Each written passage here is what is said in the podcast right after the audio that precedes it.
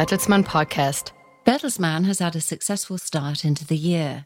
The international media, services and education company has recorded a significant increase in revenues as well as an improved organic growth in the first quarter of two thousand nineteen. The group revenue has increased by over five percent to four point two billion euro.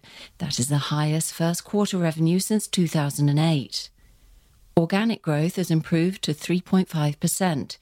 The group's digital and high-growth businesses have contributed to this positive development.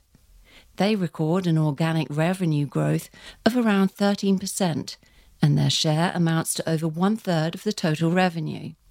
The strategic expansion of Bertelsmann's high-growth businesses in recent years is increasingly bearing fruits, emphasised Bertelsmann's chairman and C E O Thomas Rabe.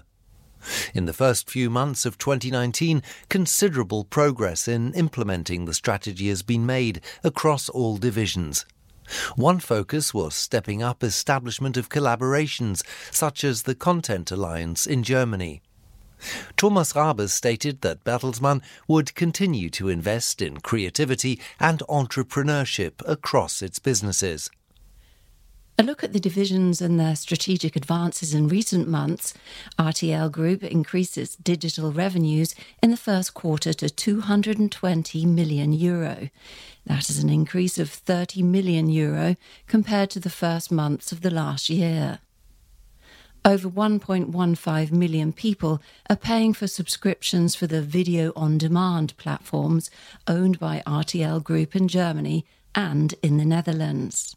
Penguin Random House can look at a strong bestseller performance.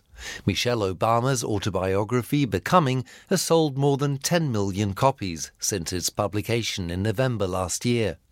On April the first, the trade publishing group has acquired the British children's book publisher Little Tiger Group.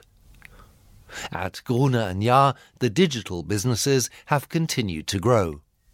B M G has expanded its presence in Asia with the opening of another office and acquired two new top artists by signing contracts with Richard Marx and the band Seed.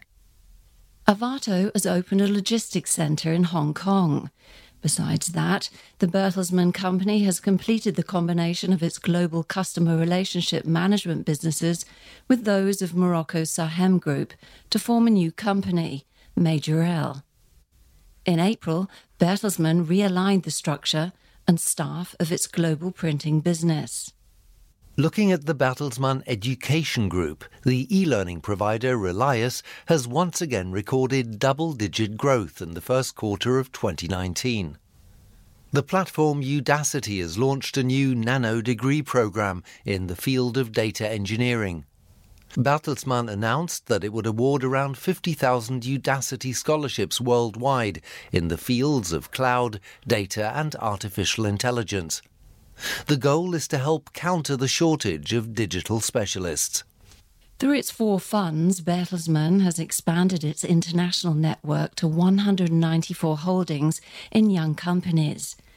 Since two thousand six, Bertelsmann has invested around one billion euros in this way, of which more than six hundred million euros have been returned during the period.